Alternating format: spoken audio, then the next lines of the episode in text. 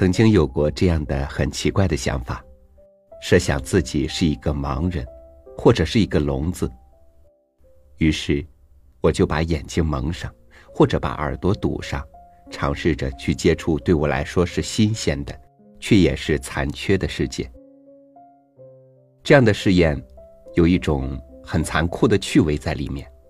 咱们不妨也都试一试，然后关注微信公众号“三六五读书”。在节目下方留言，告诉我你得到的答案。今天我要和您分享的文章，题目叫《你一定会听见的》，作者桂文亚。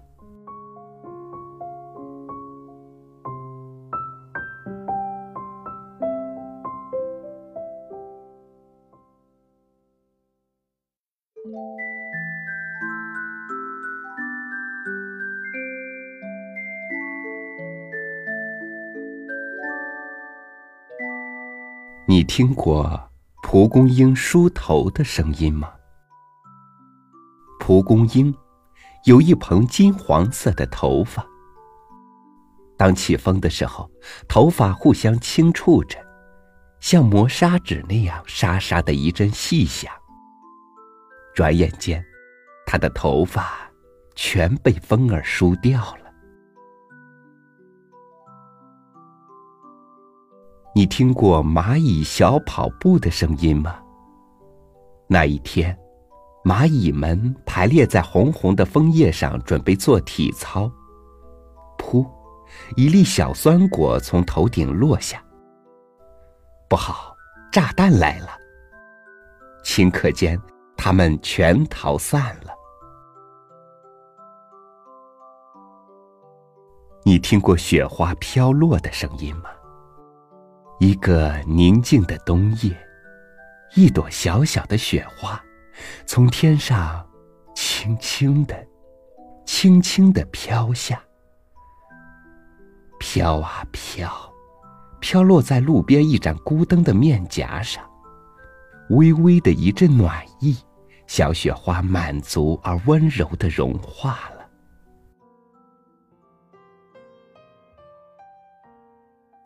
如果你问，这都是想象的声音吗？我怎么听不出来呢？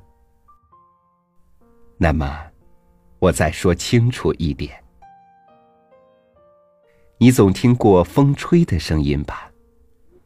当微风吹过柳梢，当清风拂过明月，当狂风扫过巨浪，当台风横越山岭，你总听到些什么吧？你总听过动物的声音吧？当小狗忙着啃骨头，小金鱼用尾巴泼水，金丝雀在窗沿唱歌。当两只老猫在墙头吵架，三只芦花鸡在啄米吃，你总能听见些什么吧？你也总听过水声吧？当山间的清泉。如一道银箭奔向溪流，当哗啦啦的大雨打向屋脊，当小水滴清脆的落在盛水的脸盆里，当清道夫清扫水沟里的落叶，当妈妈开水龙头淘着米煮饭，你总该听到些什么吧？说的明白一些。只要你不是聋子，只要你两只耳朵好好的贴在脸侧，当你出生那一刻哇哇大哭起，你就在听，就不得不听。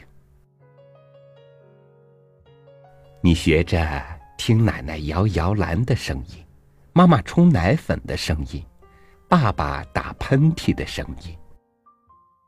学着听开门、关灯、上楼梯。电话铃的响声，还有弟弟被打屁股的声音。这些随时在你身边发出的响声，你怎么不会听见呢？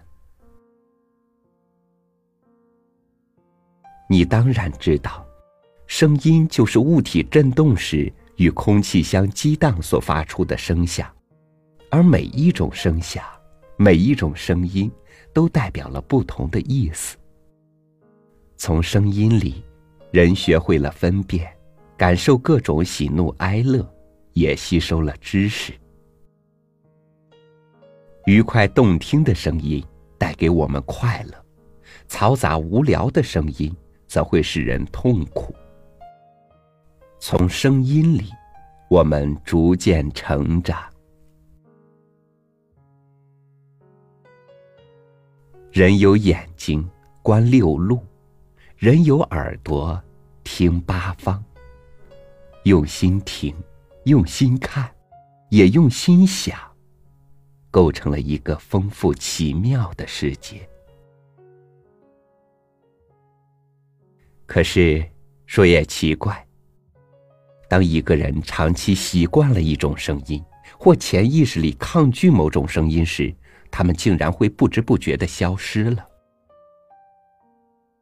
例如马路上疾驰而过的汽车声，隔壁工厂轰隆隆的马达声，老奶奶唠唠叨叨的抱怨声。久而久之，左耳朵进，右耳朵出，人开始了声音的过滤。聪明的人知道什么时候该听，什么时候不该听，这是因为他在听的成长过程里学会了选择和思考。他听进心里的声音，不仅好听，也是有益的。这些声音充实了他的生活，使他得到很多乐趣。可是，对一个不用心听，又没有兴趣听的人来说呢？久而久之，就成了没有感觉的人。当大家说好的时候，他盲目的跟着鼓掌；大家批评的时候，他也跟着摇头。鸟叫虫鸣只是一种声音，即使美妙的声音，也只不过是几种乐器的组合。想想看，如果一个充耳不闻的人，对外界的一切已经无动于衷，必然也是一个视而不见的人了。当一个人丧失了接受世界声音的能力，不也意味着，这个人内心世界的封闭和退缩，成了一个不折不扣的木头人了吗？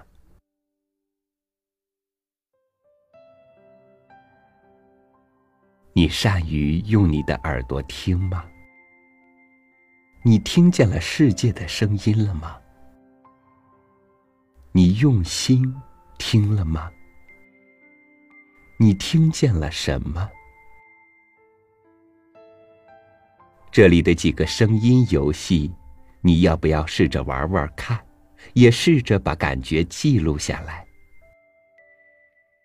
轻轻松松。嚼几片脆脆的饼干，几颗硬硬的糖果，感觉一下是什么声音？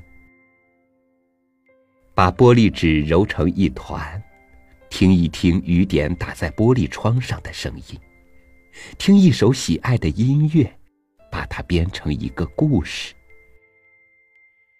录下自己或家人、朋友的一首歌或一段话。仔细听一听，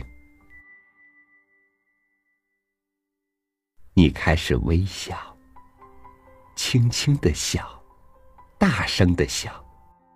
这时候，你一定会听见的。这个世界也跟你欢笑。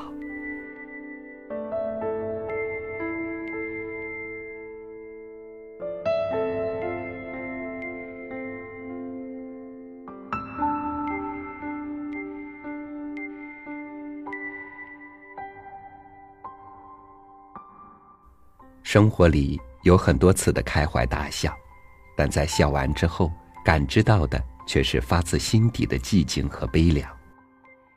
我们仿佛太熟悉周围的一切，又仿佛和一切都是陌生的，而这个时候，换一种感官去认识它，你或许会触摸到一个立体而又丰富的新鲜世界。